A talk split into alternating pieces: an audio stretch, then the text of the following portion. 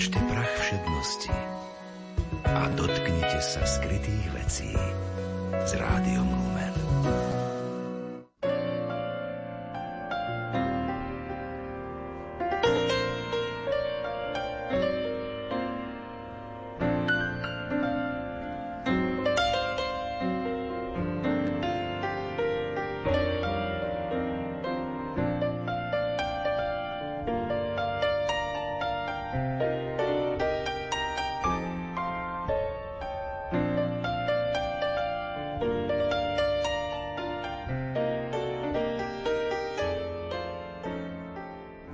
V máji si literárny svet pripomenul 101. výročie umrtia maďarského prozaika, dramatika a publicistu, ktorý vydal viac ako 300 knižných titulov. Vyštudoval právo, angažoval sa v politike a v národnom dianí, ale predovšetkým písal – Reč je o spisovateľovi Morovi Jokaim, ktorého do literárnych kruhov priviedol známy básnik Šándor Petőfi, s ktorým v roku 1848 stál na čele revolučnej mládeže. V tom istom období redigoval noviny a neskôr bol dokonca poslancom uhorského parlamentu. V dnešnej literárnej kaviarni zaznejú úrivky z jeho najslávnejších historických románov Levočská biela pani, Uhorský nábob a Zlatý človek. A pomedzi ne budeme predkávať informácie z Joka jeho života. Pohodu pri počúvaní vám želajú hudobná redaktorka Diana Rauchová, technik Matúš Brila a od mikrofónu Danka Jacečková. Viktor Igo, Gilles Verne a najmä Alexander Dumas. To sú autory, ktorí do veľkej miery ovplyvnili výber tém aj spôsob písania spisovateľa Mora Jokaiho. Narodil sa 18. februára 1825 v Komárne a vyberal si pre svoje knihy témy z blízkych i vzdialenejších dejín Uhorska. Ak by sme jeho dielo mali označiť jediným slovom, bol by to pravdepodobne výraz romantický. Jokaiho diela preložili do viac ako 20 jazykov a niektoré z nich aj sfilmovali. Na jeho pamiatku usporadúvajú v jeho rodnom meste festival maďarských amatérských divadelných súborov pod názvom Jokaiho dni. Ale vráťme sa niekoľkými vetami úplne na začiatok, to znamená do času, keď všetky literárne počiny boli ešte budúcnosťou. Narodil sa do rodiny šľachtica s právnickým vzdelaním. Kvôli krehkému zdraviu sa do 10. roku veku učil doma. Potom nastúpil do školy v Bratislave a napokon na Kalvínske kolégium v meste Pápa. Tu sa zoznámil s neskorším romantickým básnikom Šándarom Petőfim.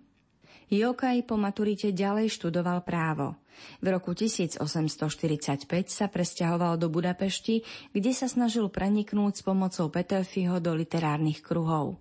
Už v tomto roku publikoval na stránkach novín Pešti Divatlab svoj prvý román Všedné dni a odozva literárnej kritiky bola viac ako pozitívna. Okruh priaznivcov si však postupne získaval ani nie tak u odborníkov, ako skôr u čitateľov. Jedným z jeho najznámejších románov je Zlatý človek a práve jemu budú patriť nasledujúce minúty. thank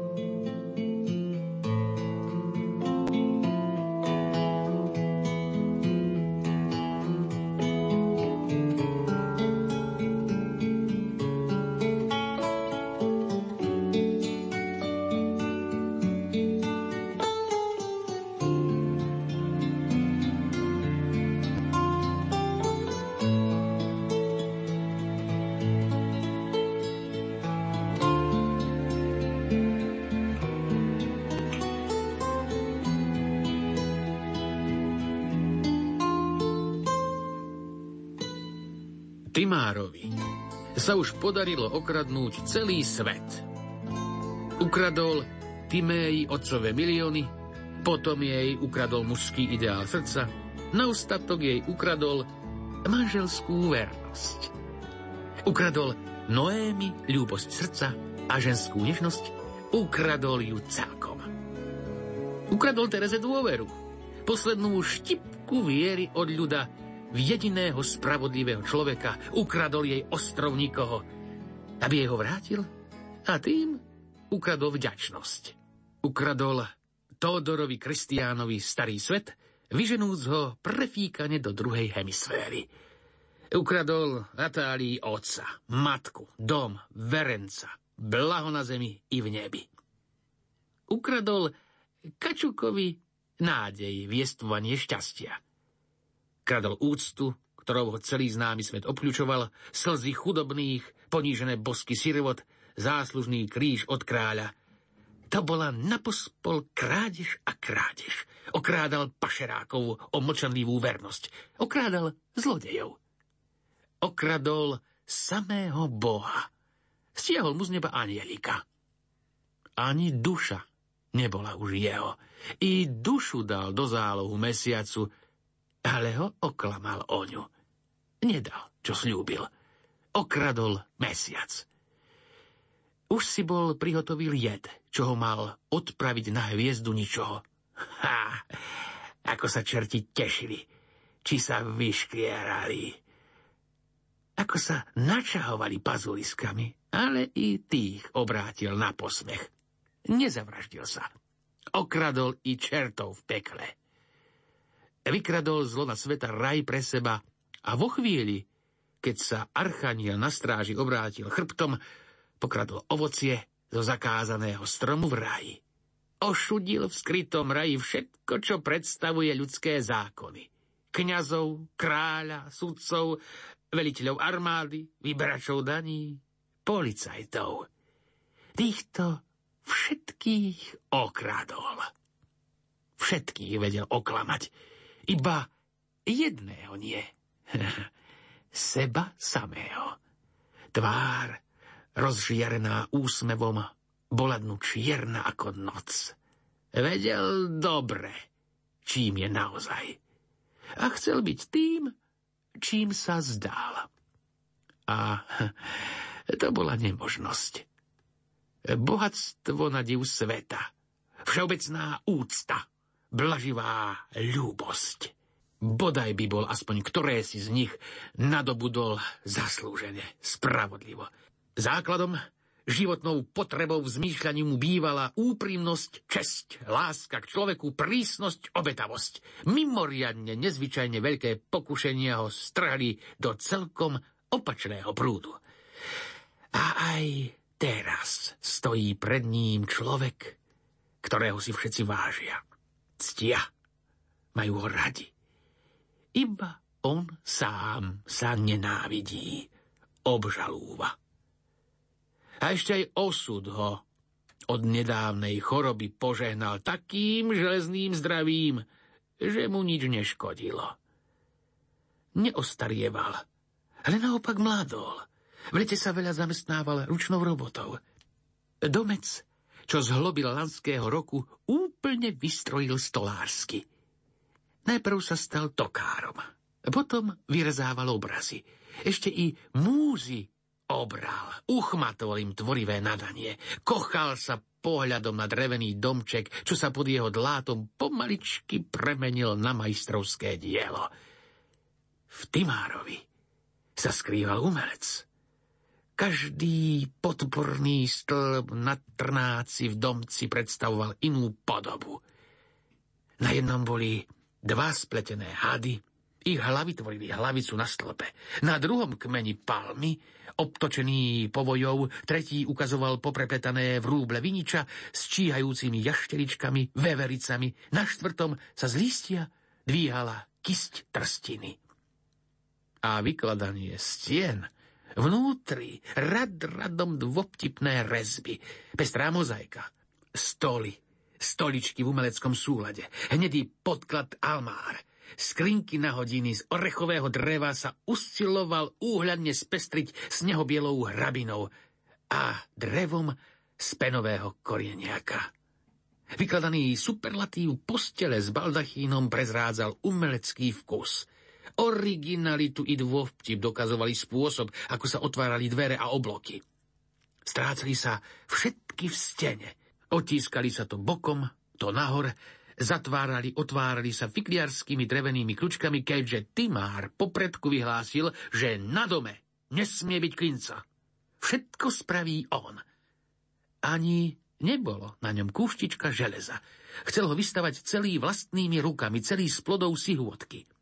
Už len obloky mu prišlo spraviť. A tu zaviazol. Ako nahradí sklo?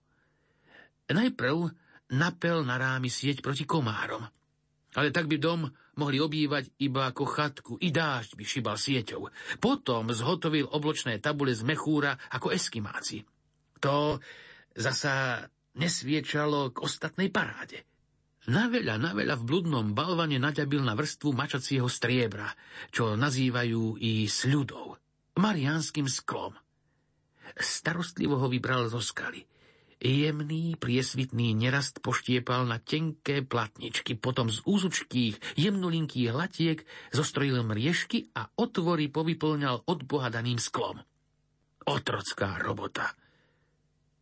A boháč, magnát, sa s ňou trpezlivo moril. Vedi bolo potom radosti, keď dom dohotovil, keď zaviedol doň svojich milých.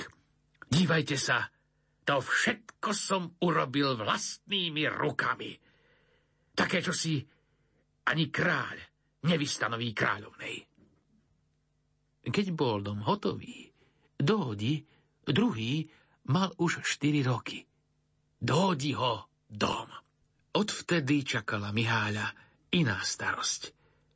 Naučiť dohodí ho čítať. Bolo to živé chlapča. Zdravé, bystré, veselé. Timár sa zastrájal, že ho sám naučí, čo treba. Čítať, písať, ale aj plávať, cvičiť. Neskôr záhradníčiť, narábať hoblíkom, dlátom. Rezbár si nájde obživu hoc kde na svete. Dodi musí vedieť všetko. Timár si myslel, že to zostane vždy tak, že je to celkom v poriadku. Len pokračovať v tomto živote do skonania. Ale zrazu ho zahriakol osud. Stoj! Ba, ani nie osud. Povedala mu to Teresa. Minulo 8 rokov, ako sa Timár dostal na Sihôdku po prvý raz. Noémy a Timéa boli vtedy ešte deti. Teraz má Noémy 22 Timea je 21-ročná. Atálii ide na 25. Tereze minulo 45. Timárovi 42. Malému Dohodimu ide na 5. Jeden z nich sa musí vrátiť domov. Čas sa mu naplnil. Opravdivo sa naplnil utrpením, hodným dlhého života. Čas Terezina. Raz v letné popoludnie povedala Timárovi, keď Noémi vyšla von s dieťaťom. Miháľ, musím sa ti zveriť. Mňa táto jeseň pojme. Umriem. Už 20 rokov nosím v sebe kríž, čo ma pochová. Som chorá na srdce. Nevravím do vetra, naozaj choriem. Skrývala som to. Nikdy som sa nepožalovala. Liečila som sa trpezlivosťou. Vy ste ma liečili láskou a radosťami. Neby toho už by som bola dávno pod zemou. Ale ma dlho nebude táto zem nosiť. Už je rok, odkedy nespávam. Ani mačný mak. Oka nezažmúrim v noci.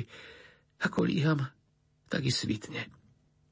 Nože mňa nebodaj neminie dlhý, predlhý sen a veľmi tichý sen. Zaslúžim si ho. Celý deň si počúvam tlkot srdca. Zaklope tri, štyri razy, chytro, chytro. Ako by sa naplašilo, potom iba pol. Potom sa stíši ako zamreté, po chvíľke zabúcha raz. Zasa sa rozbuchoce chytro, chytro. Znova je dobrú chvíľu ticho. Koniec je nedaleko. Neraz sa mi zakrúti hlava, musím pozbierať všetku silu, aby som neodpadla. Nedožijem dlhšie ako do jesene. Nedbám. Som aj s tým spokojná. Nič ma nemýli. Noé mi má už koho ľúbiť miesto mňa.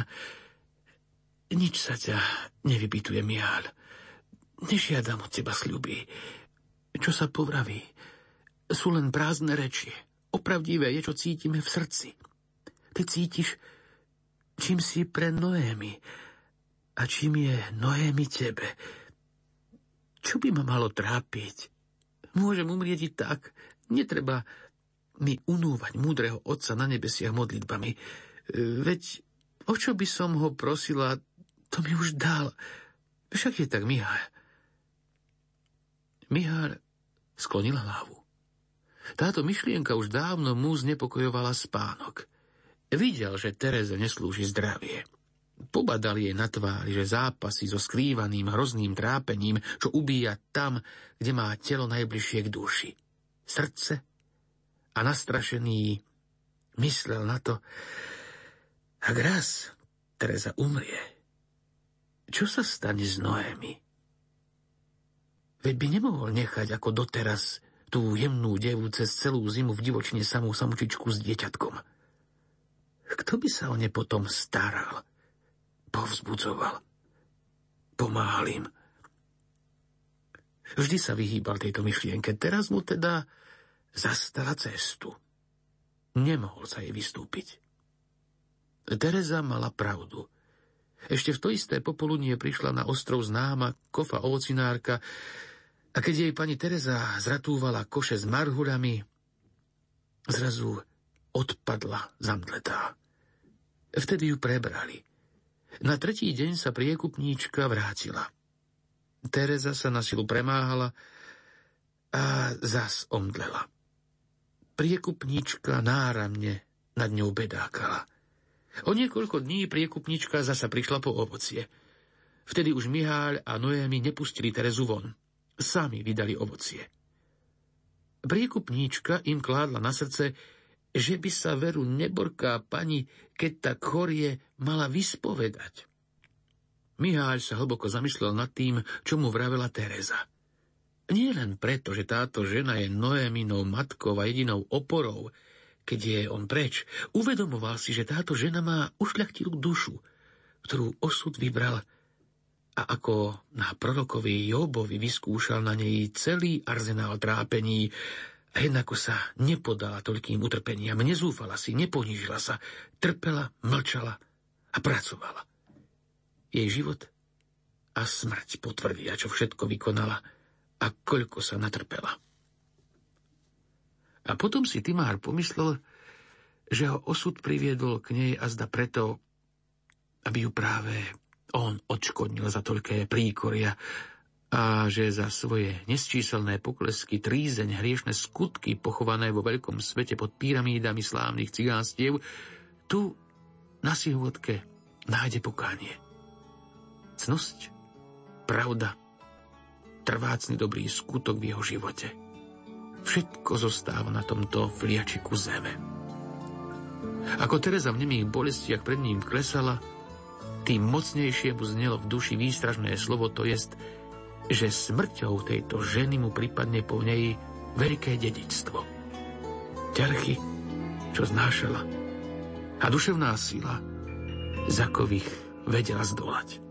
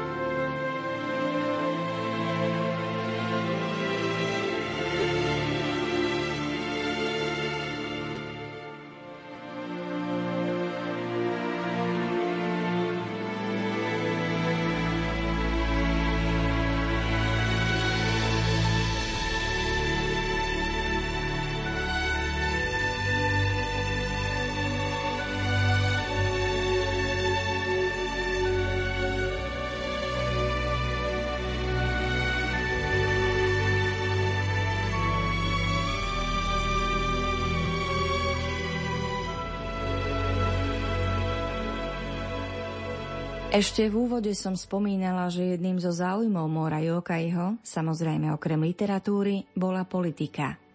Do veľkej miery pod vplyvom Šandora Petöfiho prijal liberálne politické presvedčenie a v marci 1848 sa nadšene pripojil k revolúcii, ktorá v Budapešti vypukla. Spočiatku nezdieľal radikálne politické názory, ktoré mali niektorí maďarskí revolucionári, Napokon sa však nechal strhnúť ich požiadavkami a súhlasil napríklad s detronizáciou Habsburgovcov. Revolučné aktivity podporoval svojim perom, ale neskôr aktívne pôsobil aj v revolučnom vojsku.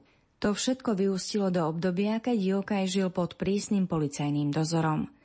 To, čo sa mohlo zdať ako nevýhoda, mu napokon prinieslo úžitok – Práve kvôli tomu, že mal problém sa verejne politicky angažovať, sústredil svoje úsilie na tvorbu a publikovanie. Prvý román, ktorý mu priniesol slávu, bol Zlatý vek Sedmohradska v roku 1852.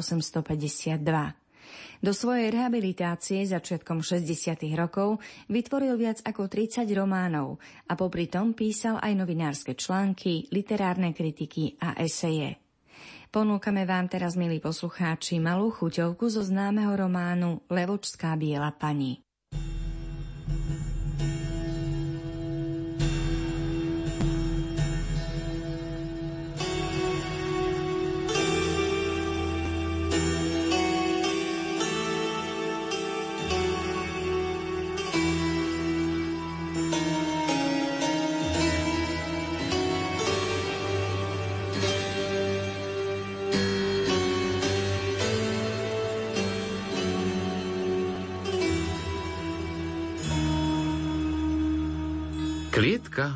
Ozajstnou ozdobou námestia Svetej Trojice. Majstrovské dielo zámočníckého remesla bola šesťhranná, vytvorená z mocných železných tyčí podľa vzoru orientálnych kioskov, jej kupolovitá striežka bola ukončená krytou vežičkou. Po stranách ju zdobili železné ľalie a na dverách z plechu vytepané horiace srdce – Tvorca tohto diela vychádzal zo žartovnej myšlienky ozdobiť symbolmi nevinnosti a plamennej lásky železnú klietku, ktorá slúžila na to, aby panny, zvedené láskou na hriešne chodníčky, boli v nej vystavené mestu na obdiv. Železné dvere zabezpečujú dve ťažké zámky. Celý výtvor je natretý pekne na zeleno, no vežička je červená. Táto historická pamiatka nateraz ozdobuje záhradu probstnerovcov, ktorým ju predali za babku a je domovom hrkútajúcich holubov, kým na jej pôvodnom mieste postavili neskôr luteráni kostol. Keď vybubnovali rozhodnutie Mestskej rady, väzenský dozorca sňal zámky z dvier železnej klietky a roztvoril ich do Korán. Kto má oči, nech vidí že železná klietka je znovu otvorená a keď pekná deva bude chcieť večer otvoriť oblok, aby sa pozhovárala so svojím zbožňovateľom, nech jej husia koža naskočí. Klietka čaká na svoju obeď. Nie menej zrozumiteľným symbolom sú dve kamenné hlavy na severnej strane jezuitského kláštora – nad podstavcom kamenného stĺpa je vykresaný hranatý výklenok, v ktorom uprostred gotickej ornamentiky vyčnievajú dve ľudské hlavy. Hlava muža a ženy. Obaja sú mladí. Žena má vlasy skrútené v prstencoch, muž hladké. Nad perami vykrútené fúzy. Boli to poprední ľudia, užívali zakázané ovocie lásky, žili v dvojnásobnom cudzoložstve. Preto ich tu zaživa zamurovali. Dve kamenné hlavy sú ich podobizne. Keď nad tento symbol vystrčia do železnej obruče ruku s mečom, všetci si musia uvedomiť, že podľa zákonov mesta nemilosrdne príde o hlavu každý, kto sa oddá hriešnej láske.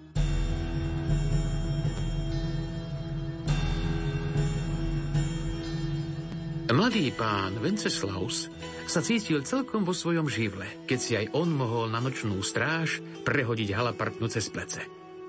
Zo zbojníka je najlepší pandúr.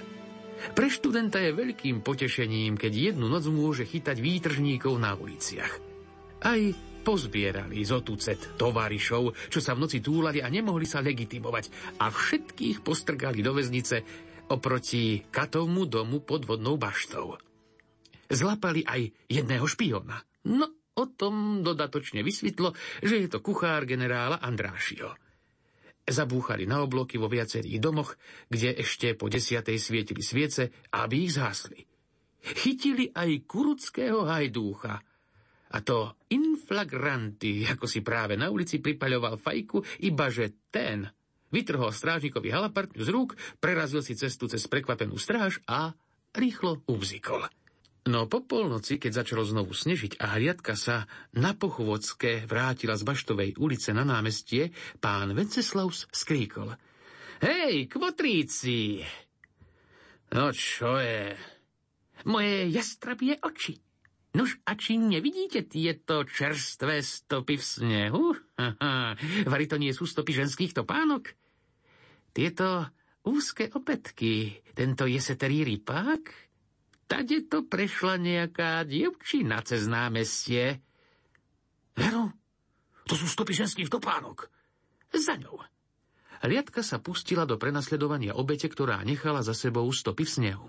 Prenasledovaná však pravdepodobne začula huriavk a keď zbadala, že ju stopy prezrádzajú, z nezrady zmenila smer, zabočila pod stĺporadie, kde už nebol čerstvý sneh, v ktorom by bolo vidieť jej stopy. Zdúchla Švandra, nadával Venceslaus. Najskôr to bola striga. Sadla na metlu a odletela na nej. Vyslovil svoju mienku starý drabant nie preto, že by tomu veril, ale za to, že mal lepšie srdce a nechcel ublížiť nejakej chúdere slúštičke.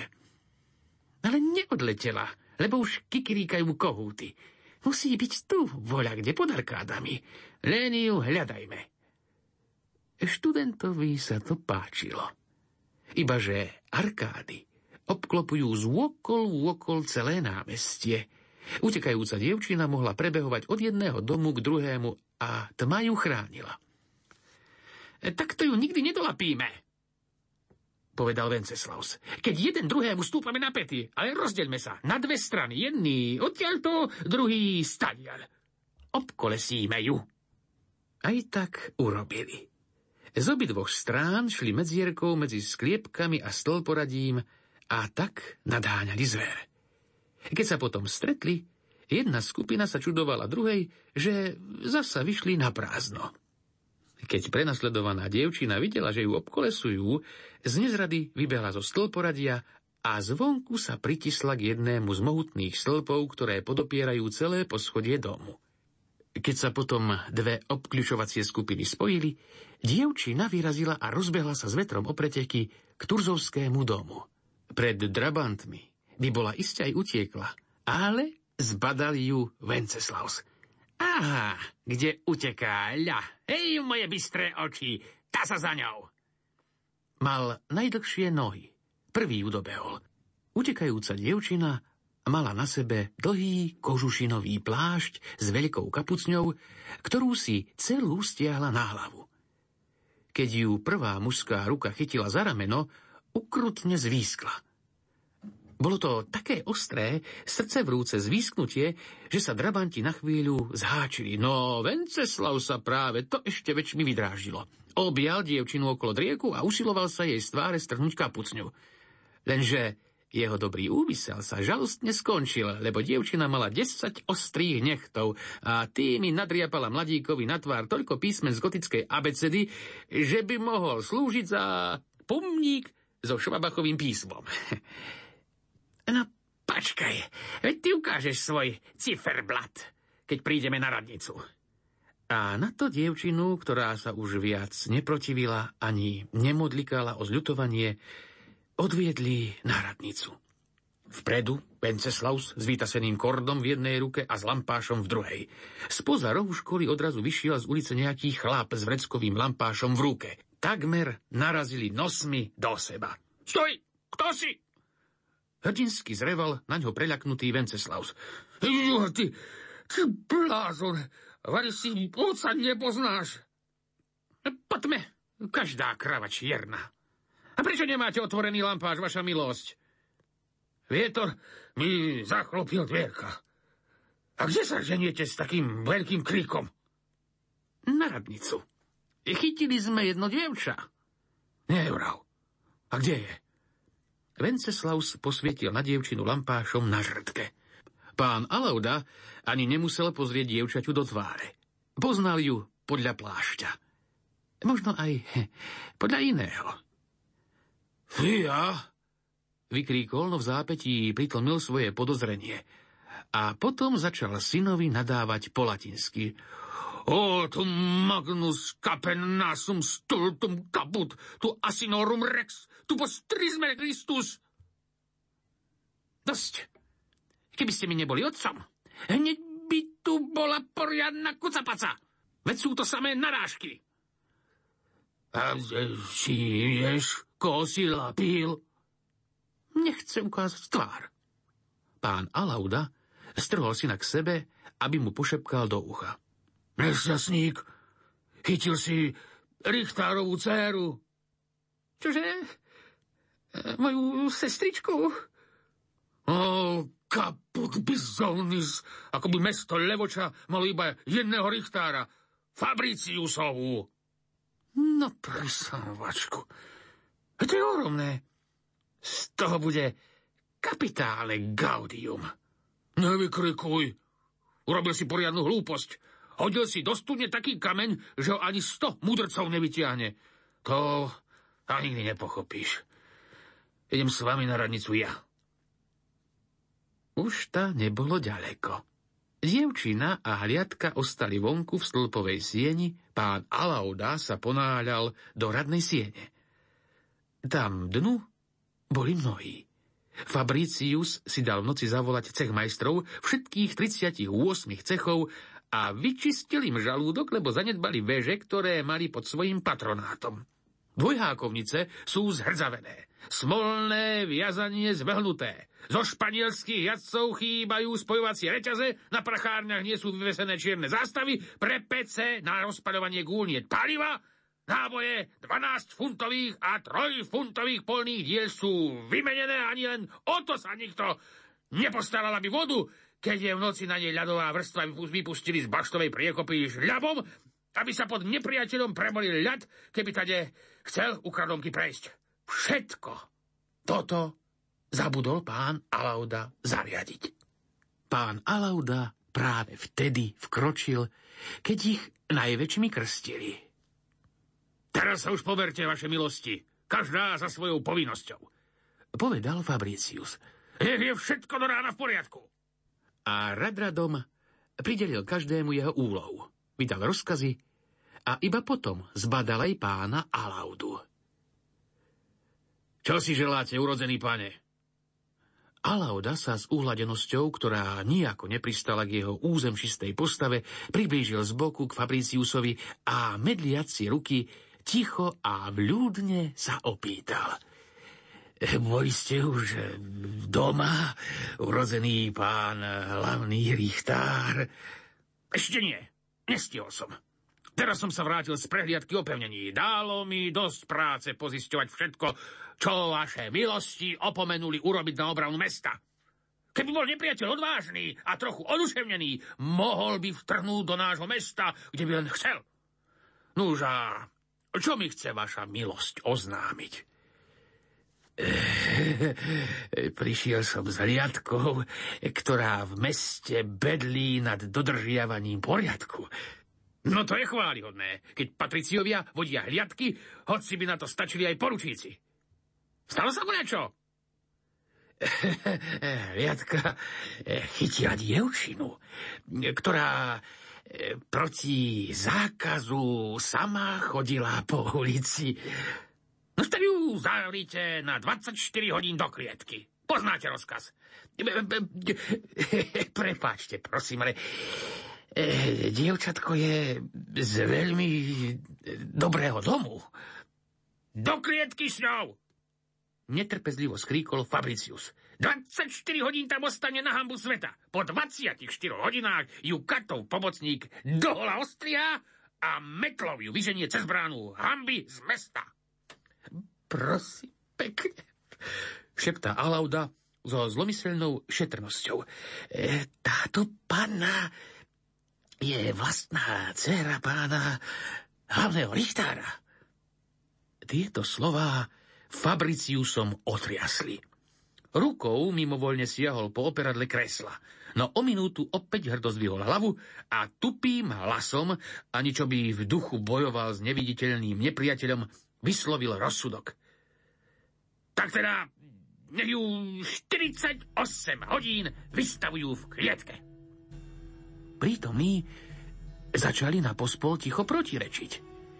V tejto treskúcej zime 48 hodín nechať niekoho vonku aj pre pohaná by to bolo priveľa. Čo som povedal? To som povedal. Pán Richtár, vykonajte rozkaz. Fabriciusov hlas už bol zasa pevný. Kľúče od železnej klietky nech prinesú mne do rúk.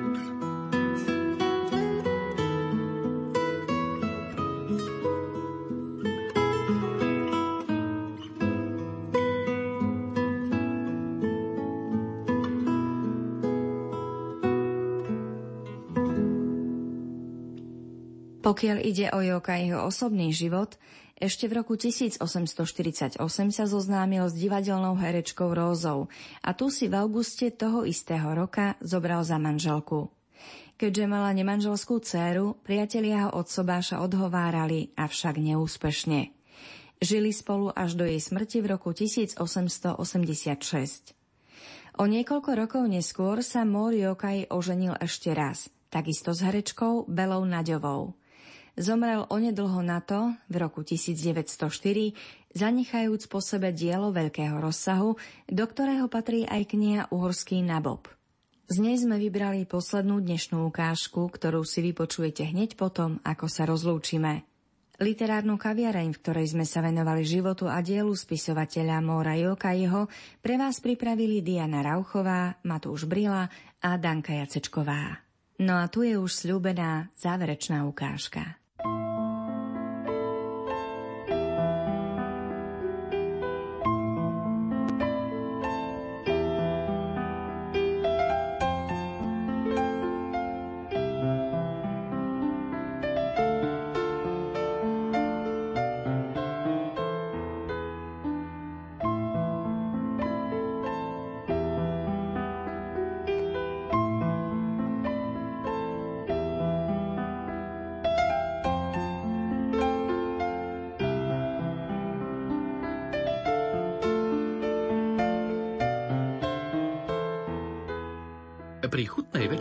Majster Boltaj ustavične prekáral so svojou chovanicou, strojili jej žartovné narážky a ona mu rovnako žartovne odpovedala. Napokon slúžky odpratali zo stola riad a oni ostali sami. Doteraz veselý majster Boltaj zvážnel. Slávnost nechytil dievča za ruku a privinul ho k sebe. Máš pýtača? Povedal priamo. Vzdychla a nepovedala nič. Pýtač je statočný mladý muž, ušľachtilý, zámožný remeselník statnej mužnej postavy a čo je hlavné, už od dávna ťa verne a vrelo miluje. Viem, to je Šándor. Prerušila ho. Majster Boltaj zmlkol. Nebolo nič zvláštne na tom, že dievča vedelo o tomto tajomstve. Čakal, čo povie. Chudák Šándor, vzdychla si. Prečo by bol chudák? Lebo ma miluje. Prečo nelúbi lepšie, vernejšie dievča ako som ja, ktoré by ho urobilo šťastným? A ty sa za ňo nechceš vydať? Spýtal sa celý smutný. Ak tým spôsobím radosť vám, tak sa za ňo vydám. Mne? Mne nemusíš robiť radosť, ale sebe. Je to taký dobrý chlapec, že lepšieho by si márne hľadala. Nie je grobián, ako bývajú chálani. Pochodil aj svet. Komukoľvek sa vyrovná a ako ťa len lúbi. Viem. Poznám ho. Vždy som si ho vážila. Je to statočný človek. Ale nemilujem ho. Vydám sa za neho, bude mu do smrti verná, ale bude nešťastný on i ja. Boltaj si vzdychol a po chvíli ticho povedal. E, tak sa za ňo nevydaj. V očiach oboch starých ľudí sa mimovoľne zaleskli slzy. Obaja mali tých dvoch mladých ľudí tak radi ako vlastné deti a radi by ich boli videli šťastných. Ale osud to chce ináč. Fanny prišlo starkých ľúto. Padla pred Boltajím na kolená a skrýla si tvár do jeho drsnej dlane. Som nevďačná, pravda, že neviem ľúbiť toho, koho vy máte rád. Ale bola by som nevďačnejšia, keby som klamala, keby som povedala, že ho mám rada a on by bol nešťastný. Obaja mlčali. Keď mladé dievča vie hovoriť v takých silogizmoch o svojich srdcových záležitostiach, znamená to, že o tom už dlho uvažuje a že ho už nič neprekvapí. Boltaj ju pohľadil po čele a s predstieraným pokojom povedal Vstaň, dcéra moja. Srdcu sa rozkazovať nedá a ani sa nesmie. Bez lásky by si ťa ani on nevzal za ženu. Teraz hovorme o inom. Máš ešte jedného pýtača. Ani mi už o tom nehovorte, otče. Prerušila ho Fány a hodila sa mu okolo krku. Keby som niekoho vedela ľúbiť, iste by to bol on, lebo aj vy ho máte rád, lebo si lásku aj zaslúži. Ale ja nechcem nikoho. Nikoho. Dovolte mi, aby som vás nikdy neopustila. Chcem žiť až do smrti tu. Chcem sa odvďačiť za vašu dobrotu, svoj život, všetky svoje myšlienky. Chcem zasvetiť vám. Nechcem sa od vás odlúčiť. Nevyháňajte ma od seba. Nie takého pitača, pre ktorého by som vás opustila. Jednako, dcera moja, je mojou tútorskou povinnosťou ti oznámiť, aké šťastie ťa čaká. Lebo pýtačov všade na svete nazývajú šťastím. Popýtal ťa o ruku bohatý pán vznešeného mena, urodzeného rodu, ktorému trvá týždeň, kým obíde svoje majetky a jeho ročný dôchodok je pol druha milióna zlatých. Fanny sklopila oči a pokrútila hlavou. Potom chladne a múdro povedala. Pri takomto šťastí by som jednako nebola šťastná. Pravda, pýtač nie je už mladý, len miesto lásky ti sľubuje pohodlie a vysoké postavenie. Kto je to? Jeho meno nemá pre nás najpríjemnejší zvuk, lebo pán rovnakého mena nám spôsobil veľa trpkosti. Je to stríc toho pokušiteľa z kostola Jánoš Kárpáty. Dievča sa dalo do veselého smiechu. Ten tučný človek s bruchom ani pavúk. Ale v poslednom čase už nemá takú postavu. Ten, čo vystraja tie bláznovstvá, v poslednom čase aj zmúdrel. Väčšine pije a zabáva sa so sedliackými dievčatami. Už zmenil svoj spôsob života. Ach, drahý tútor, vy ste to boli iba žart. A ak to bolo vážne, treba to na žart obrátiť. Ten pán si ma chce vziať za manželku len pre senzáciu. Ale ešte nie som taká lacná. Potom sa hrdo vypla, prechádzala sa po izbe a obaja starí ľudia sa s očami žiariacimi radosťou kochali v jej kráľovskej postave. Napokon aj majster Boltaj dostal takú dobrú náladu, že sa rozosmial. Fanny si mu samopašne sadla na kolená. Vidíte, ocinko Boltaj, pred chvíľou som vám povedala, aby ste si ma vzali. Vy ste mi vraveli, že by ste mi mohli byť starým otcom a teraz mi ponúkate pána Jančiho. Majster Boltaj sa smial, až mu slzy tiekli. Nie je teda pravda, čo skalopevne tvrdí stará skúsenosť. Aj Duša dieťaťa môže byť silná a môže opovrhovať leskom bohatstva, hoci by len ruku musela natiahnuť, aby jej túto moc navliekli na prst ako obrúčku. Áno, tento prsteň mi tu nechal ten ctihodný pán s tým, že ak jeho ponuku odmietneš, mám mu ho poslať späť. Mám k nemu pridať aj kôš? Spýtalo sa samopašné dievča. Netreba. Aj tak tomu porozumie. Smial sa majster. Ešte aj dobrá Terézia sa smiala, hoci sa už dlhý čas o to nepokúsila. Majster Boltaj bol od radosti celý bez seba. Radosť, že jeho chovanica dala najavo takú duševnú silu, zatienila aj trpkosť, ktorú cítil kvôli Šandorovi. E, bol vopred hrdý, keď si pomyslel – ako povie bohatému pánovi. Sľuboval si mojej chovanici pol druha milióna za jej ružové líca a hľa, ona ti ďakuje. Nepredá ich. Ako hrdo budem môcť dvíhať hlavu pred fičúrmi, čo sa domnievali, že za niekoľko biedných tisíc zlatých si môžu kúpiť faninu lásku. Sú to žobráci. Obaja boskali dievča, zaželali si dobrú noc a odobrali sa do svojich izieb.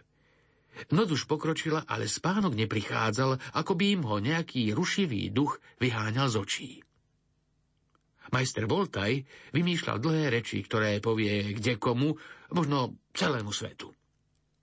Terezína duša blúdila medzi udalosťami minulosti a prítomnosti, hľadajúc jasno v toľkých protikladoch dievčenského srdca, ktoré nedovolia vypátrať, čo je v ňom dobré a čo zlé. Čo je vlastne pút? A čo je vôľa? Tajomstvo, ktoré dievča samo nepozná, predstieranie, ktorým sa samo klame, márny sen, ktorý sa zdá skutočnosťou. Kto by sa v tom všetkom vyznal? E, poznať aniela, diabla, je ľahké. Poznať človeka, muža, ženu, je ťažké. Ale poznať mladé dievča je nemožné. Spánok sa najväčšmi vyhýbal faniným očiam. Cez okno jej svietil lesby mesiac. Hviezda rojčivých. Príroda bola tichá a vlažná.